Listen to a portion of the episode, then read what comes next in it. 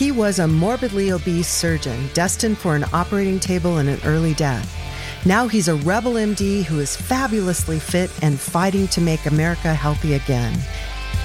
This is Stay Off My Operating Table with Doctor Philip Ovadia.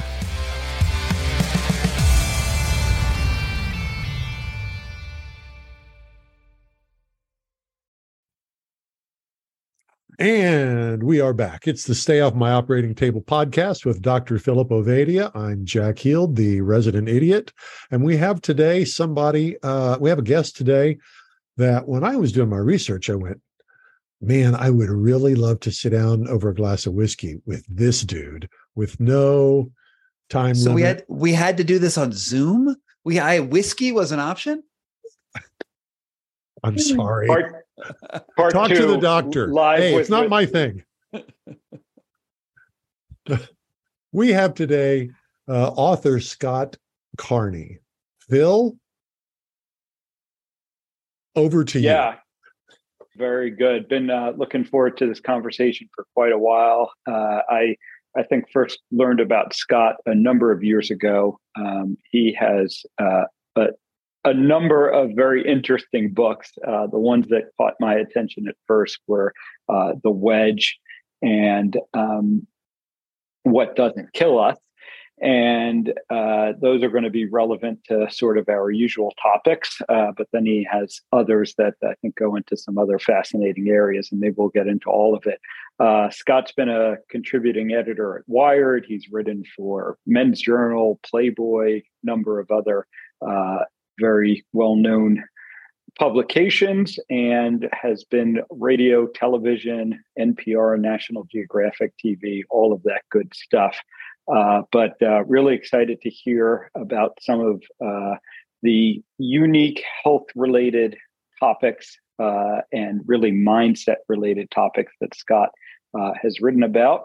And with that, uh, welcome, Scott. Why don't you fill in a little bit of the details for our audience as to your background and uh, how you got interested in some of this stuff. Uh, thanks so much for having me on. This is uh, this will be an interesting conversation. I love talking with um, doctors. You know, this morning I just uh, woke up like super early and jumped in an ice bath um, by te- and tested my blood work beforehand, and then right after I tested my blood work again. And I don't have the results yet, but assuming something happened and. Uh, And we'll see. But yeah, I'm an investigative journalist and anthropologist. Uh, and I, you know, I lived six years in India, and I have just a ton of books on like randomly, un- seemingly disconnected subjects. You know, I started by investigating organ trafficking around the world. Uh, I, I've written, you know, in, from war zones. I've written about organized crime. I've written about cults. Uh, and I, I was starting to get my you know, career underway debunking fake gurus uh, and, you know, people, especially with people who are teaching that you can achieve superpowers, like sort of like abnormally big things. And uh, and then I heard about this guy named Wim Hof, who was saying he could like sit on icebergs and like melt the ice with his body. Uh, he and I was like, that's crazy. And I tried his method. And the the the short sto- story of this is that it worked. And then I wrote this book called What Doesn't Kill Us about my experience with Wim Hof, um, you know, when he was just at the very beginning of his career, and, you know, how that that journey changed my life. Uh, and then I've written sort of follow-up books about that with a concept that I call the wedge, which is what you do in Uh, a stressful environment, your mindset in that environment, how that mindset plus the interaction of the of the of the stress that's coming into your nervous system, how that changes your physiology. And then I most recently wrote a book about um, climate change and war. So I'm sort of really, really just all over the place. Well, I want to hear about um, the effect of stress on your physiology. Sure. I'm not a doctor. I get to play the guy who who says, I don't understand what you're saying, but you're not a doctor either. So maybe we can talk to each other. Yeah. And Doctor O can uh, uh, keep us scientifically straight as we work through this. Explain for our listeners what happens when our bodies are under stress physiologically. Oh man, that is too general of a question, unfortunately. Um, but you know, you can you okay, can think about like feel free to refine it. So you know the the the human organism or any organism at all in the world has to deal with its relationship with the environment, right? You know, you, it has to decide, you know, um, you, there are like decisions that your body already has locked in. So if we're, let's say so we're talking about ice water, right? You're, when you jump into ice water, your body says, okay, we're going to shunt the blood to the core by constricting the muscles, the, the smooth muscle in your veins, and, and move it there. And, and the body, through the process of evolution, has said no consciousness required, right? We can just, we will just do this. However, there's also this conscious component where you could look at an ice bath and say, hey, I don't want to go in there because that would be bad. And so, and, and it's this tension between what, what the, the languages that's going on in your head and your physiological reactions, which is where consciousness, human consciousness, and probably animal consciousness too, exists. And you can still trigger those vasoconstriction and, and the responses to the cold water by literally getting in. And we're, you know, the, the senses of anxiety and depression and these other sensations that we feel in our sort of emotional centers of the brain relate directly to physiological sensations that we would have in the environment. And this is, that's all very high level stuff. Yes, so we, we can, we can get... we, We we can go yeah, I, down lower. Yeah.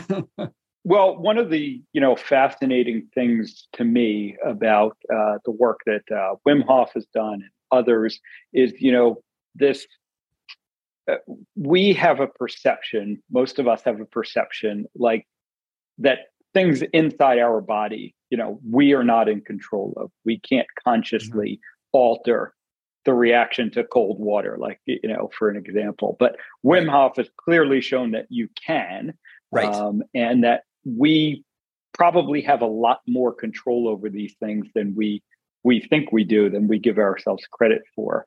And mm-hmm. uh, it's just fascinating uh, to kind of explore uh, how far you can take that. Sure. And, mm-hmm. you know, Wim Hof has certainly taken that uh, to beyond what most people would consider the limits.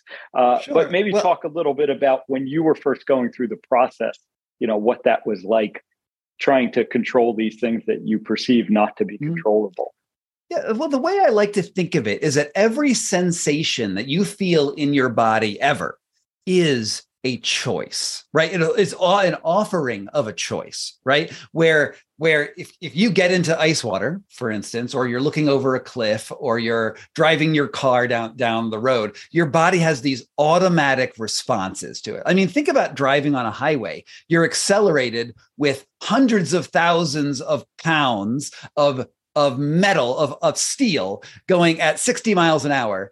Uh, that is actually legitimately terrifying. Yet all of us are like, this is no problem. I can do this because we have all tamed our nervous systems in that environment. Now, when you're, I was fifteen and a half years old, I first got my learning permit, I felt all fifteen thousand pounds of steel around me, and I worried about it. And we just, we literally just decide how our body wants to react to that environment. And we're all master. And this is what I call the wedge, right? The wedge is like, there's an external stimulus stimulus that gives you some sort of stressful um, uh, um, choice. And then your decision to change, to, to alter your Um, perception of that environment has these downstream effects on your physiology. Now, in an ice bath, our initial reaction, anyone who's thinking right now, what does it feel like to take a cold shower? What does it feel like to rub ice on your nipples? Right? Whatever, right? You have this idea of like, that will not be pleasant. Yeah. Uh, I don't know. Maybe people have ice nipple things. That's different. But, you know, like the, the idea is that it's not going to be pleasant, and I don't want to do that. Everyone says to me the first time they hear what I do that they do not want to do this because they are especially scared of the ice.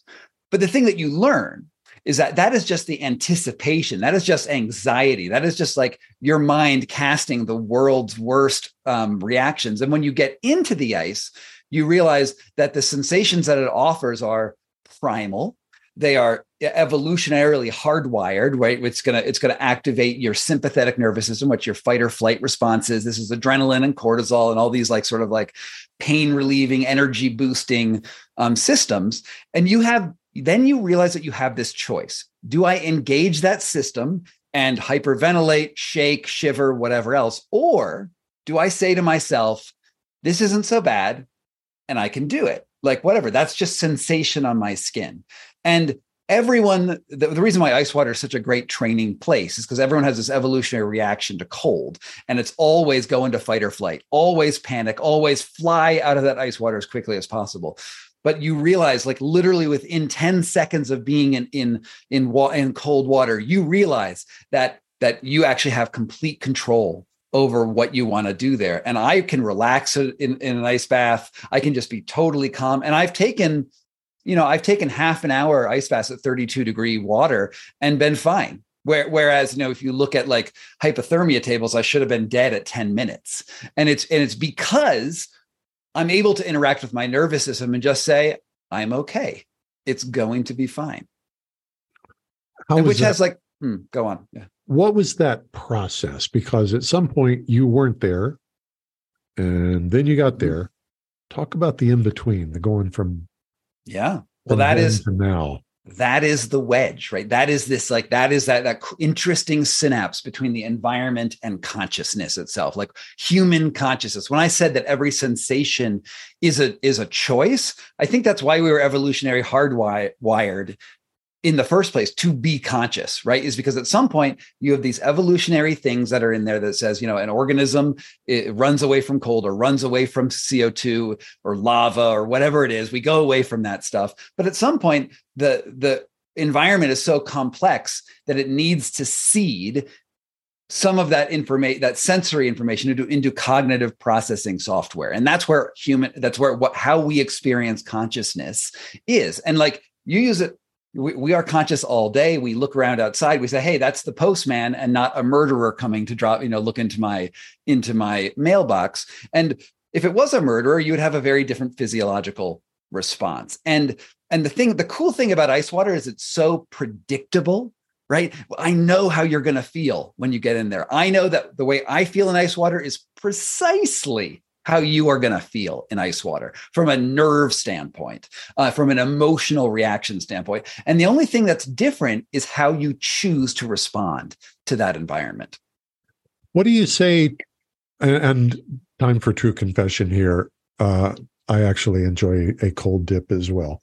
Great. Uh, this time of year, it's fantastic in Phoenix mm-hmm. because uh, I just checked the water. It was fifty-two degrees yesterday, which is not thirty-two, but uh, it's cold. It's it's, it's a nice enough difference between my one hundred four degree spa.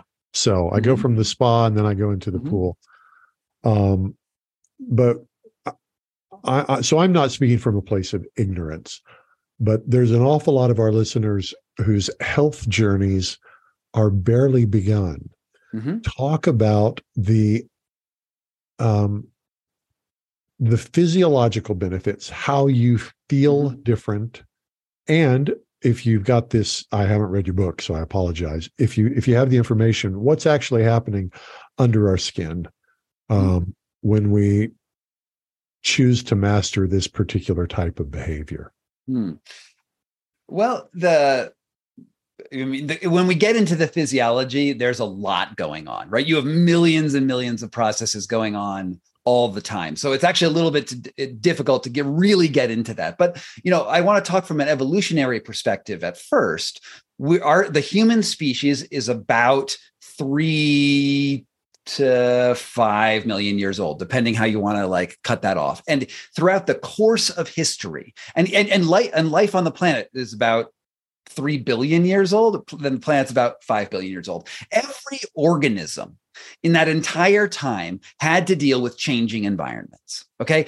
It, you know, it was hot, it was cold, there were brutal things, there were, there, there were things. And, and our tool to survive has been you change your biology in some way in order to respond to that environment. Now, one of the things that it's terrible about modern human life is that while we were may have been on like the in the plains of the Sahara and what might go up to one hundred ten in the morning during at noon and maybe down to fifty at night, your bodies were making that change, which means your uh, the the the muscles in your arterial system, the smooth muscle in your arterial system would clench and and and and dilate and sort of stretch in and out. You you you use all these different hormones and all these different things were going on in your body, and it was triggered by the environment. Now, come to about nineteen ten, um, we are now in more or less total control of our environment. We are not cold in the winter and we're not hot in the summer. You live in Phoenix, where in the summer, it's not habitable by humans. Like, no human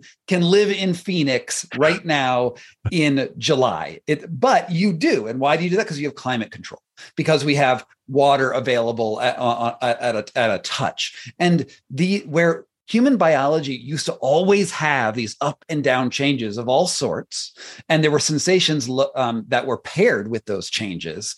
Um, now we live in a numb environment, and we are not getting the environmental signals that change our biology. So what we're doing, not just with ice water, but also with heat, with fear, with anything that makes you feel something, you're giving your body variation. And those variations, because they were the standard before, are are are giving your unconscious system, your nervous system, the stuff that it needs. And now if we look at the problems that plague the modern world, right, we have autoimmune illnesses, we have uh, anxiety, depression, we have, uh, you know, cancers, we have like tons of stuff's going haywire in us, even though we've figured out with antibiotics and amazing Western medicine, right, we can deal with any acute condition right now, basically. Um, But the chronic conditions, you know, Western medicine's terrible at dealing with. It's it's just not good at dealing with it. And probably most of your patients are dealing with chronic problems, things that, that manifest for a long period over time. And then they have an acute phase where you have, suddenly have the, the big painful moment. And then you get, then Western medicine comes in and we, we're, we're able to patch that up. But the underlying causes aren't fixed. And I'm not saying that ice baths are the panacea to everything out there. That is not the argument. But what I am saying is that adding these variations into your life changes things. And in particular, in my own experience, it changes autoimmune reactions. It changes depression. It changes anxiety. And we can talk about the science of that pretty, pretty deeply if you'd like to. Um, I'd like to talk more deeply about that, but I'd like to, I, I want to make sure that, that our listeners understand what you just said, that these types of environmental stressors, mm-hmm. in this case, extreme hot or extreme cold, have a, a beneficial physiological effect that you can feel. You don't have to go measure it. Mm-hmm. You can actually tell. Mm-hmm. Things are better. Things are different. And you specifically listed for yourself, uh, would you say depression, anxiety? Auto and autoimmune um, illnesses. Oh, and yeah. Autoimmune illnesses. Mm-hmm. Mm-hmm. Okay. That's huge. Phil, what were you going to say? Yeah, just to kind of follow up on that, you know, we, uh, one of the things that's been said is, you know, we sort of have this crisis of comfort, and mm-hmm. uh, we have lost the ability or lost the desire to, you know, be uncomfortable. Uh, and that's contributing to, you know, many of the things you mentioned. Um, and I would even add, you know, what we focus so much on in this podcast and in, in my work is, you know, metabolic health and, you know, mm-hmm. this, uh, all of these modern diseases like diabetes and obesity and heart disease, sure. um, mm-hmm. you know, uh, uh, have a lot to do with how we interact with our environment these days. Mm-hmm. So for Uh, someone's out, you know, for our audience out there who is thinking, well, I don't plan to go do a, you know, thirty-two degree uh, ice bath anytime soon. Um, you know, is this useful for my day-to-day life? Uh, you know, what can I, how can I use this to improve my health and my day-to-day life? Uh, what would you say to those people? Well, I would say chronic illness as in general, right? And and and we have to talk about it generalities because there's always specifics. We're like, well, yeah, of course, that's not true. Yeah. Um, but so chronic illness is in general a uh, arises out of your relationship with the things that you do in your life, right? So if we want to talk about, let's do it really, really easy. If we want to talk about obesity, one of the things, one great way to get obese is change the environment in your kitchen to all Snickers bars. Okay. You know, if you eat just Snickers bars and your environment of your food is just Snickers bars, I promise you, you will put on weight. Uh, and that's just because that you, you create a food environment. So lifestyle is very important. And I look at lifestyle in a way sort of like a drug, right? Sort of like, if you do these things, you will get these other outputs. If you feel these sorts of sensations, you're you're you're you're able to sort of more fine-tune the way that your body reacts. Now, I will say it's not a hard science, right? I can't say, for instance, that tickling you sets off this hormonal reaction that will cure diabetes. Like, that's not the way this works. This is this is more saying, like, we need variation. We need strong sensation sometimes. And like, I know that you said that um, maybe your listeners are, ne- are never going to want to do an ice bath. Well, one of the reasons they may never want to do an ice bath is because they feel so comfortable all the time. And, and as you feel more comfortable, as you said, there's a crisis in comfort, is that if you don't have range in the stuff you're going to do, Um, and you, you're totally fine staying on your couch and, and watching Netflix. And that is the way you have organized your entire life, so that if you go to the mailbox, that's terrifying. And you could, people do get to this point, right? Where you have so narrowed your environment and your range that you can't do stuff. Now, I'm imagining most of your listeners are not just eating Snickers and watching Netflix, but I wanted to take this to sort of a, a logical extreme. Now, if you do harder things, like if you got that person off of their Netflix couch and they walked around the block once a day, the first times you do that will be stressful, right? Because it is novel, it is different. There's more stimuli coming um, into your internal environment, into your mind, into your sensory system, and it's going to be hard. For me, now when I look at an ice bath, I still think, mm, that doesn't look so fun. But I know that it changes my my my my entire perception of what is difficult in the first place. And the cool thing about ice baths is that, is that there's a big difference between the anticipation of the uncomfortable stimulus and your body's response when you realize, because you probably haven't done one if you're listening to this, right? When you actually get in there and you you you forget about that anxiety, and then you say, oh, actually, it's ice water, and it may not be the best. Right? I may not want to live in ice water for the rest of my life, but I can handle it. And, and I can handle it. If I can handle ice water, what else can I handle? And that's where you get this cool generalization mm. um, ability to handle stress in general, because your body has two, um, two basic neural responses, right? One is fight or flight, and one is rest and digest, right? And you only can be in both one or the other state. There's not like a third, third, um, branch of the vagus nerve, which is called watch Netflix, right? Where only the Netflix nerve uh, works. No, you can be in fight or flight, or you can be rest and digest, or you can be in some mixture of the two. It's not like a faucet where you turn it on and off. It's actually two branches, and they both have to be innervated at, at the same time in one way or another. Um, When you can master one of those branches, the ice water is a great way to trigger fight or flight, because your body interprets that signal as death. Like, it looks at ice water, it says, this is death. And then your body goes into the response to, I don't want to die response. And then you can control that response in the face of death. Well, you just freaking hacked your whole life. You hacked your entire response to your environment. And that's why anxiety gets better, because anxiety is not only the anticipation of what's going on in the outside world, looking through your eyes and your mind. It's actually a sensation that you feel in your body. It's a tightness in your chest. It is the release of adrenaline. It is the re- release of cortisol. It is your fight or flight response not being properly modulated in a fight or flight situation. Does that so, make sense? Yeah, absolutely. So, so what you're saying is that you used to struggle with anxiety?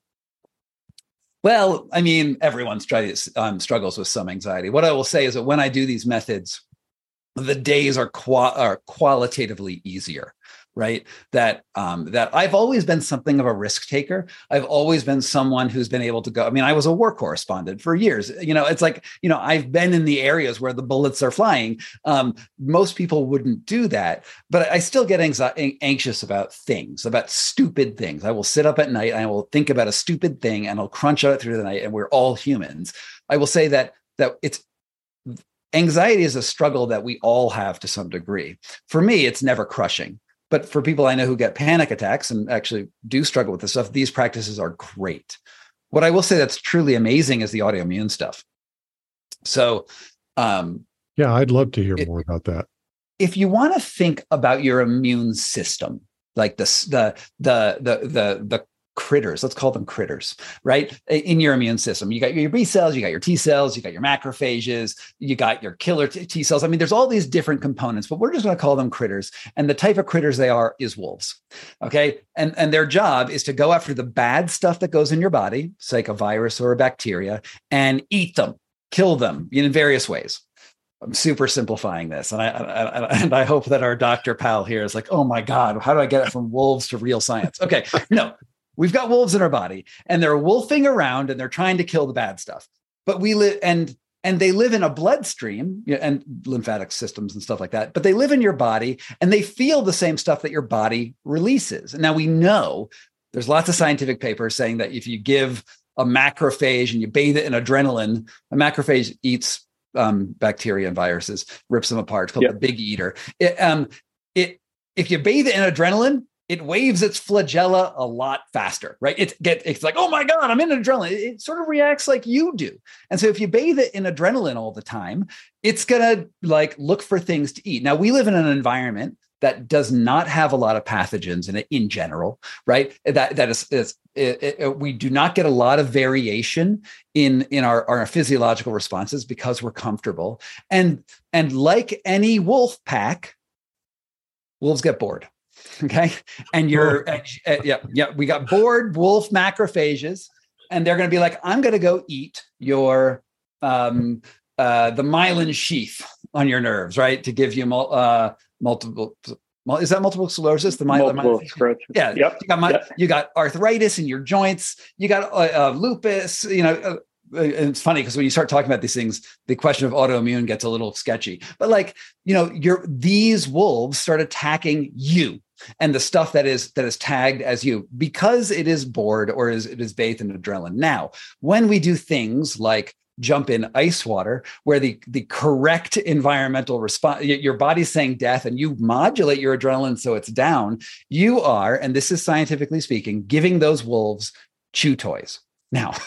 And so they're able to chew on the toys and, and, and, and the wolves don't bother you. Now, again, I'm using all metaphorical language here, right? We could, we could actually use some clinical language. And I'll give you an example of how this worked with Wim Hof a few years ago. Yes. And please. I was, and I was around during these studies. So Wim Hof's method is a breathing method and an immersion in ice. And you can learn it in like forty minutes. I can, t- you could be a master in the Wim Hof method in like forty minutes. It's not hard, but it does involve getting into ice water and being like, hmm, this is okay. And then there's some breathing stuff that you do. Now, Wim Hof made the claim that he could consciously turn off his immune system if he wanted to in a clinical environment. Uh, and doctors say this is impossible. Your immune system is not attached to your brain. You can't turn it off. Um, and so what he said, no, that's bullshit. I can do it. So what he was actually, he lived nearby a, um, in, in Radboud University in Nijmegen in Holland. Um, there was one of the, the people who had designed the test for anti-rejection drugs for when you get like an organ transplant. So like cyclosporin. Um, but you know, if you get someone's kidney into your body, Um, and you install it and it's not a perfect match, your immune system will eat it. So what you need to do is you need to turn off or down your immune system so that your body doesn't eat that thing. And he had designed a test of those drugs. What Wim was saying is that I am the drug, right? That I can, I can do the drug without the drug. That's what he was saying.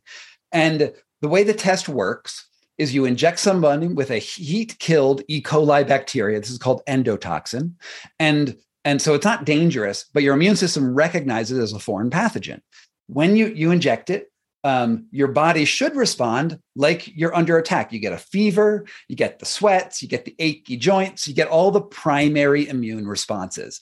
Wim said that you could inject it with endotoxin with just, and with just a little power of willpower and some breathing, no response. And that would be identical to cyclosporin. So what did they do? They injected Wim with the endotoxin, and there was no response. Nothing interesting, anyway. Um, and that was that was like crazy. That was bananas. And maybe Wim's a freak. And I will tell you from experience, Wim is a freak. So that was correct. um, uh, and maybe it's some genetic anomaly because ninety-nine percent of trials go one way, but there is that one percent weirdness. So one week after I met him in twenty thirteen, they brought, I believe it was twenty, it might have been twelve look at the paper. You can link to it somewhere. Uh, I believe it was twenty um, uh, Dutch college students, and they did the training with him for a week where they dunked in ice water and they did the breathing and blah, blah, blah. And then they brought them back to Radboud University and they injected all of them with endotoxin, and none of them had any response. After a week. After just a week of training. And I think you could even do it faster. And and and, and now here's my personal experience. After training with Wim in twenty thirteen, but prior to that, I would get canker sores in my mouth, which were about the size of a dime. I was like, un- like I, w- I was a, a, a terrible, I would thought of myself as like a canker sore survivor, because they'd come one and they'd last for a week and they'd be there about once every month. And it sucked. It wasn't like cancer, right? It was a canker sore, but I hated it. I started doing the Wim Hof method, not thinking about canker sores at all. Just that that was not the reason I was doing this at all. I just did it because it felt good. And the canker sores never came back.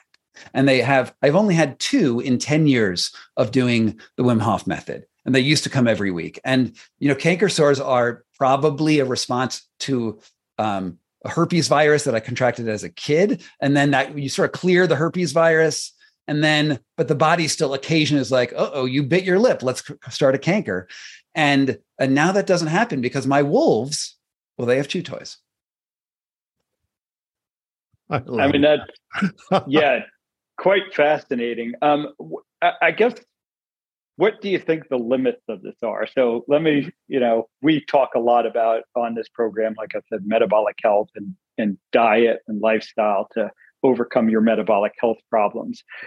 Uh, you know, how much of a bad environment can you fight off with this? And, and I'm sure you you probably eat pretty well. You probably, you know, eat a pretty healthy diet.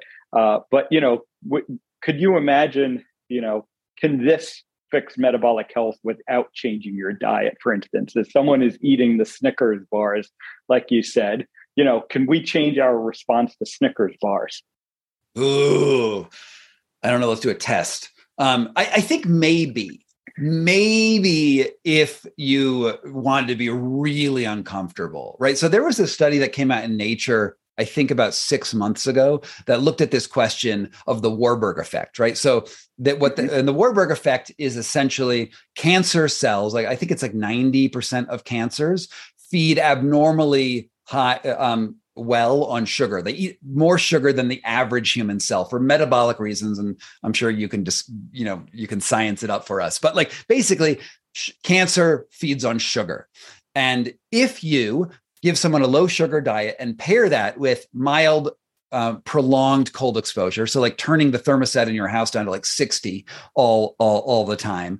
Um, what they found is that tumor growth radically reduced in both mice and in humans. Um, the study was still small. I think they need to do some follow-ups to make it this really, really good. But, but basically what the idea was is that if you cut sugar um, in your diet and then you you you do cold thermogenesis, so that's like heating yourself in the in the cold, what happens is that your body in cold environments sucks sugar out of your bloodstream and wherever else sugar is stored and burns it directly for heat energy. And this is what we, if you've heard of brown fat, um, this is a metabolic tissue that humans uh, genetically have, but we usually just never use it.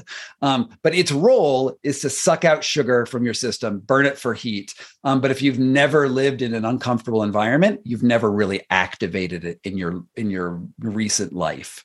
And and so so uh, for the Snickers question, maybe if you want to over ramp up your B A T, like if, if you lived at like thirty-four degrees ambient air temperature forever, you might be able to get away with just Snickers bars, but I would not recommend it.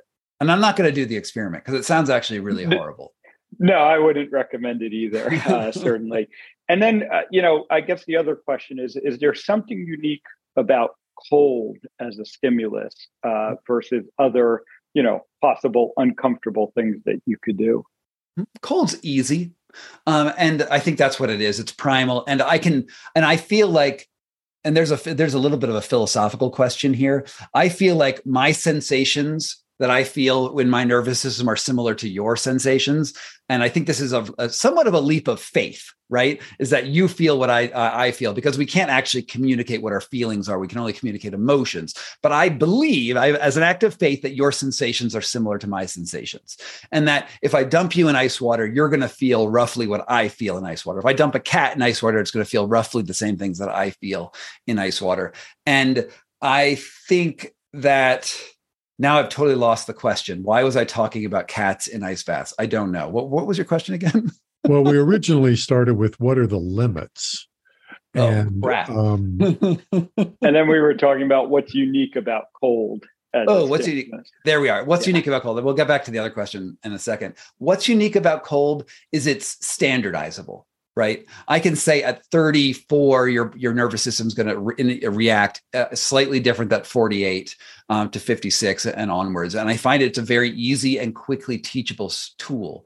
However, I did write an entire book called The Wedge, uh, that which said, like, after you've been doing this for ten years, what's next? And honestly, that concept of putting yourself in a stimulus and realizing you have a choice is a practice that you can use in any situation. You can use it while giving a podcast. You can use it while sitting uh, in your office. You can use it while skydiving. Like, the environment's always offering you a choice. Like, every second you have a choice. And you can pilot a lot of your life by saying, is this really a danger? Is this not? And then calming your nerves in those situations.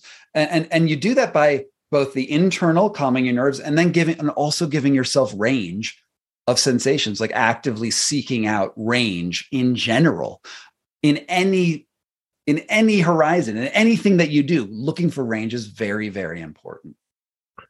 You know, this reminds me of just a weightlifting principle of progressive mm-hmm. overload. Mm-hmm. Um, we, you know, every. Every session, every leg session should be just a little bit heavier, a little more weight mm-hmm. than than the mm-hmm. previous one. And we're constantly pushing our boundaries. Mm-hmm. My oldest son does uh, powerlifting, and I went to a meet with him, and there was a guy there, seventy, I think he said he was seventy-six years old. I asked him, I said, how long you been lifting? He said, since I was fourteen. Mm-hmm. And uh, he was there that day to attempt to set an age group record in the bench press. He was going to bench press four hundred fifty pounds. Oh, man. As a seventy-six-year-old man. Um, parenthetically, he got the weight up, but it wasn't a, it wasn't, the judge said, uh, he, whatever. It wasn't Judges. In the powerlifting world, it wasn't an official lift. So mm-hmm. he didn't get credit for the record, but he got the weight up. Um, I remember when my kids were, we we'd first moved to Arizona. This is back in the mid nineties. And we took them to a place called Biosphere two. Mm-hmm. It was a. Uh, outside of Tucson. Yeah, outside of Tucson. It was a biological experiment where they'd put, I think it was seven people inside this sealed environment in an attempt to, I think what they were attempting, well, I think long term it was, can we build an environment that humans can live in on another planet? But the thing that that has stuck with me from that particular visit goes back to this uh, range thing. Uh, the proctor told us about these trees that had grown inside the biosphere. I don't remember the, the species, but um, they noted that the, the trees grew very fast, very straight. Um, and they were they were really impressed with with this beautiful environment for growing they'd created mm-hmm. inside Biosphere, right up until the trees fell over under their own weight. yeah. And what they realized that in the absence of wind, in the absence of these yeah. constant stressors, mm-hmm. the trees, although they appeared to be as healthy as a tree could be, actually had no tensile strength whatsoever mm. and literally couldn't support their own weight. Mm. So, you know, there that's a principle that apparently is woven into our biology everywhere we look. I suspect Light. woven into more than just biology. Yeah, it's. I mean, I I, I agree. You know that the, the it, this is this is the concept of hormesis, right? Uh, if you want a fancy Greek word, right, where you you give um, subtle stresses to things to make them stronger. And you know, you the, uh, one one classic example of this is that um, if you give something a little bit of poison, not a lot of poison, just a little bit of poison, um, they're everything gets better about the physiology of that creature. And, you know, what some a famous example is with arsenic on birds' eggs, right? You know, you put a little arsenic on the birds' eggs and you, you put it in that environment and, you, uh, and all of the birds, like many more birds hatch correctly. But if you put too much, it's, it, you know, obviously kill all the birds. So it's finding the right amount of stress, right? And the right amount of, of things that, sh- that could kill you, um, but not overdosing on it. So it's like, yeah, it's, it's exactly what you're saying. It's that subtle training. It's the subtle um, uh, tensions that we feel all, all the time, because otherwise you're that tree that falls over in Biosphere two. And that was the worst movie ever that came out of the nineties. Uh, it had Pauly Shore in it. And I do not recommend it. Well, if it had Pauly Shore in it, I think it goes as a don't see anyway. So, Phil, let's let's bring this thing back around to uh, what this show is typically about, which is uh, how to go from a state of poor health to a state of robust health. Exactly. And, and, you know, I think this can certainly play a part. So, you know, my question for Scott would be, you know, how how do you start? Uh, you know, the people in our audience that are intrigued, uh, mm-hmm. you know, uh, should they just go jump in the cold river, or, you know, do you build yourself up gradually, or what are some resources? How how should they get started with this? Well, everyone's different. So you got to go find your own way, because there's not going to be one practice that works right for everyone. And I and I, and you also can't be forced into doing something. Like you can't, you know, say, you know, to your wife, you know, I really want to get an ice bath, and force her into the ice bath. She's not going to say yes to this. You're going to break up your marriage, right? But, but I think that you, you can start easy, right? There's no problem with starting easy by sitting in a warm shower and then turning it cold. Um, and actually, in some ways, I find that harder than anything else, because you're in this I already do. like ideally comfortable environment. And then why are you going to go ruin it? Um, and, and, and actually the swing in temperature from like one hundred four degrees out of the faucet down to um, colder, depending on where you are on, you know, wh- whatever the water table is at, um, can actually be a little jarring, but it is locally available to you right now. Um, I actually think it's better to start off in a cold shower and then turn it warm later. Like start off with the anxiety and be like, okay, I'm going to go in and it's going to be hard. And you sit there until it is sensation on your skin, right? That it's no longer an emotional reaction to it, which is the, the tensing, the, oh, cold, and nothing like that. It's like you're there and you sit there until it is sensation on your skin. And then you move the cold water to the part of your body that you don't want it. Wherever it is, you don't want the cold water, put the cold water there. And this is a very easy practice uh, available to anyone who has um, a shower. Um, uh, you know, go into, if you're in California right now, go swim in the Pacific Ocean. If you're in, if, if it's liquid water, it's going to be above thirty-two. I promise you.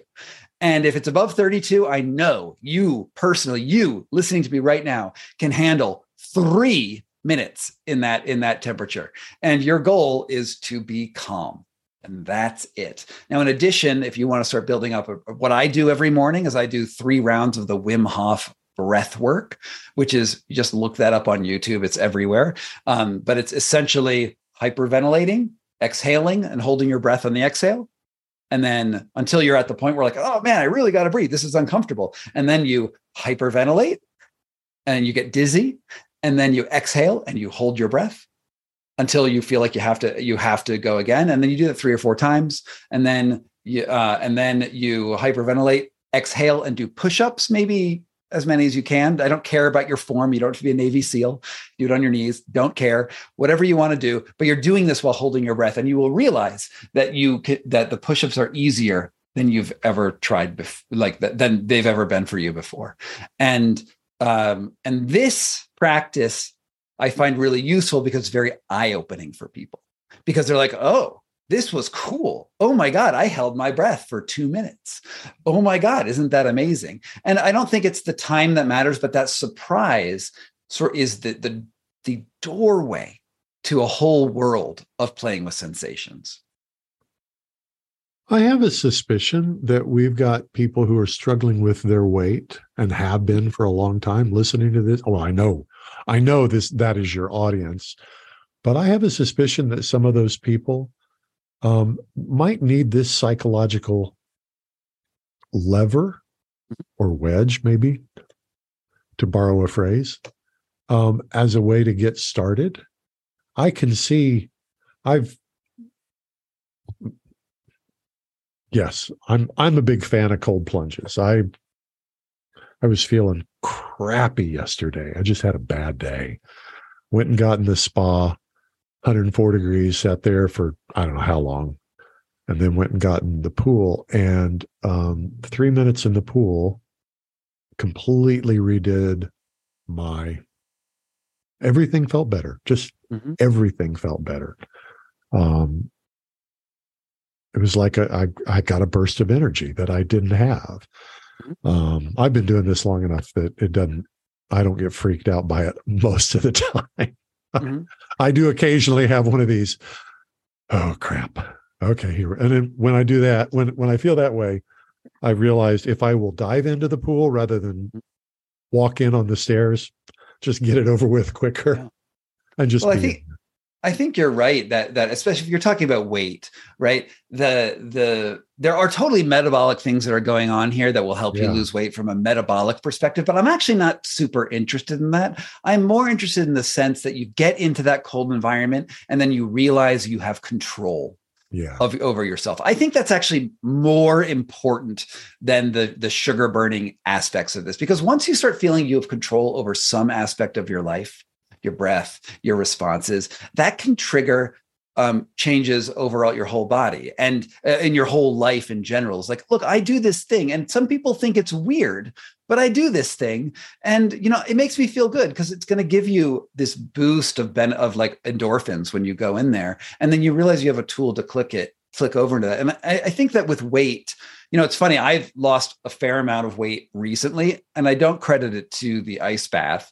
Um, I've been doing that for a while, but the it, it's all about small changes, right? It's not about saying, look, you're you can lose fifteen pounds in a month by never eating again or whatever, you know. It, it's about like creating habits that that are sustainable and, you know, look at where you're going to be in a year from now, not where you're going to be in, in February. And, and those are the things that really change. And I think the easiest way, if I was going to give a recommendation to somebody, if anyone cared about my recommendations, which they don't have to, um, it, it's that cut out alcohol, reduce your sugar intake, and do some sort of exercise that you like. Doesn't matter what it is. Some exercise that you like, that you find joy in, and focus on the fun of that exercise, not whether or not you're going to get a six pack. Um, focus on that. This is going to be fun. And for me, what I've done recently, and this was like, this is bananas. And this is the advantage for all of you male listeners. This is incredibly useful for you because you have some natural hormone in your body called testosterone, which is an unfair advantage. What I started doing um, in, uh, in July is I would do one hundred push-ups a month. And I tried to do like the hard ones. Uh, sorry, one hundred push-ups a day, um, where the hard ones where I sort of went inside and I, I went different than I usually do, do them. And I said, I'm going to do one hundred push-ups a day, um, no matter what. Uh, and, and it can be one push-up at a time. I can do that one hundred times, one push-up, walk around my house, and then do, and just do that over the course of a day. And at first, like doing ten push-ups the hard way was really, really, really hard for me. And I would do ten, uh, ten sets Uh, in the day to get to one hundred. Now I can do them in uh, in you know two sets to get me through to get me through my day. And honestly, the the, the muscle changes have been bananas. And I lost like fifteen pounds for with no other change in my and anything that I did. And it was just, just because push-ups, just push-ups. That was it. That was all I was doing. And that's I continued. And I'm like, oh my God. My wife's like, oh, well, you've got muscles. I'm like, I do one hundred push-ups, which is nothing. It's nothing. And you can split it up between eight a.m. and eight p.m. It doesn't matter. It's just a thing that I did. And it, and it actually it brings me joy to do it. It's really funny. I love it. Well, I'm going to go, I'm going to go do some push-ups in the cold water bath and really take this uh, next level. But, um, and, but, you know, uh, any, you know, I mean, it's interesting that, you know, you just kind of, uh, you know, talked about some of those concepts about making sustainable changes and, and, you know, recognizing that you have control over uh, these aspects of your life. And, you know, that's certainly concepts that I talk about you know, in my book and and all the time. And, you know, I've seen so many people now that you're right. You just need to find that one area of your life to first kind of mm-hmm. take control of and make changes. And it ends up translating into so many other areas mm-hmm. of your life. You know, a lot of my patients, it starts with they take control of their diet mm-hmm. and then, you know, everything else is getting better. And, mm-hmm. uh, you know, uh, and specific to this, it's amazing how many people I've seen, you know, who start, you know, metabolic health, low carb, whatever it is, mm-hmm. and they end up at Wim Hof and doing cold plunges and, yeah. you know, all of this other mm-hmm. stuff, because you just keep saying to yourself, you know, what can I, you know, what else yeah. can I take control of in my life? Mm-hmm. Yeah, you're, you look at that. You're using your consciousness to decide what sort of environment you want to create around you. And that's what we that's what we do really well, right? And and it's it's just our complacency, which we all have. Like, we all love Netflix on the on, you know, White Lotus had this great season this month. I loved it. I I watched, I binged the whole thing. And uh, you don't have to give up on comfort, but you're, you're right. It's like these beachheads. You create one beachhead and then you build on it, and You you don't bite off the whole thing, and you don't have the destination that you're trying to, you don't plan on your destination, right? You don't say, I need to look like this person, right? In this magazine or what, or, or I need to lose fifteen pounds. That goal is irrelevant um, to, to your daily practice, because you're not going to lose it in a sustainable way. Things go up and down and they change. But like, if you make that beachhead, this makes, I like doing this. This is joyful to me, whatever it is. And if it's in a positive direction, you will build, you will, and you will get, get better. And, you know, and, and that I think is, is the, that's the adventure of being alive. I want to ask some uh, writing nerd questions. Is that okay, sure. Phil? Sure thing. What's the one book that you wish that somebody else wrote that you wish you had written? Oh, uh, Into the Wild by John Krakauer. Oh, that's a good one. Mm-hmm. You're kind of a uh, you're kind of a John Krakauer type of author, aren't you? Oh, totally. Very experiential. Um, um, but I also would have liked to write Harry Potter and Fifty Shades of well, Grey yeah. and everything that Stephen King wrote. And, no, I'm, I'm taking I'm taking your first answer. What's uh, the but, What's the book you haven't written yet that is uh, uh, percolating inside you? Well, I'm working on four books right now. Um, and one, the, the, the one that's I'm, I'm doing like next, like I should write it probably in the next three months is on napping and why all of us should take more naps. Uh, and, and I think it's, here we're it's talking a, about press your boundaries out, stretch mm-hmm. yourself. Mm-hmm. But no, not, napping's a boundary too, because we live in this working grind culture, and we often see napping as lazy, right? We see sleep as lazy, but sleep is restorative. And, and if you set time aside specifically for napping, it's a, another one of these beachheads that changes your life. And, you know, honestly, I don't even care if people read the book as long as they look at it and they're like, oh yeah, I should take a nap. And that I, I won. So that's one book I'm working on. An, uh, I'm, I'm uh, thinking about a book about a cat parasite of a called Toxoplasmosis. Oh, Gandhi. Toxoplasmosis. Yes. Mm-hmm. And how it may have like made civilization as we see it. So that's an idea. And I'm, I, I want to write another book about the Alamo. Uh, and why Santa Anna the, at the Alamo, the guy who killed all the Texans, was the hero. So that's going to be fun. Uh, oh, yeah. Uh, and and I suggest you never go to, back to Texas after that one's published. I know, but getting banned in Texas would be so fun. Texas is a hard place to get banned from. If I remember correctly, now, now I was looking at your at, at your books. You wrote one about Uh, um, despots, about uh, I don't know. Where is it? I wrote a book recently called "The Vortex" about the deadliest storm in human history no, and how that almost led to. I must be thinking about somebody else. Some other dude. There were despots in that book. Yeah. Okay. Well, it got me to thinking about Santa Anna actually, mm. um, but. If it wasn't you, then there's no point in pursuing that particular rabbit sure. trail. Go ahead, Phil. Um, yeah, I would love to hear the, uh, maybe, you know, because we're coming up on time here, but I'd love to hear a little bit about the organ trafficking uh, uh, book mm-hmm. and story. Yeah, that's how I got my my um, start. Um, I was a foreign correspondent based in India, and uh, I discovered that a village right next door to where I was living, um, all the women had sold their kidneys to the um, local hospitals, essentially, and that triggered a, a um, just a six-year investigation into all the ways that human bodies get bought and sold around the world. And you know, it's uh, we have a real problem with the way we deal with human tissues, uh, where we have not resolved any ethical, many ethical issues with them. And uh, there are, you know, while the idea of donating organs and, and things or saving lives is a really good, you know, it's really good to save lives, right? The privacy that we have around in, in HIPAA with the, with uh, you know, just the idea that people are protected by medical privacy provides extremely wonderful cover for people to commit horrible crimes. And so I covered that for six years. I met a lot of organ traffickers, um, uh, you know, working in, you know, obviously with kidneys, but also people who bought and sold human skeletons and human hair and human eggs and, and whole children.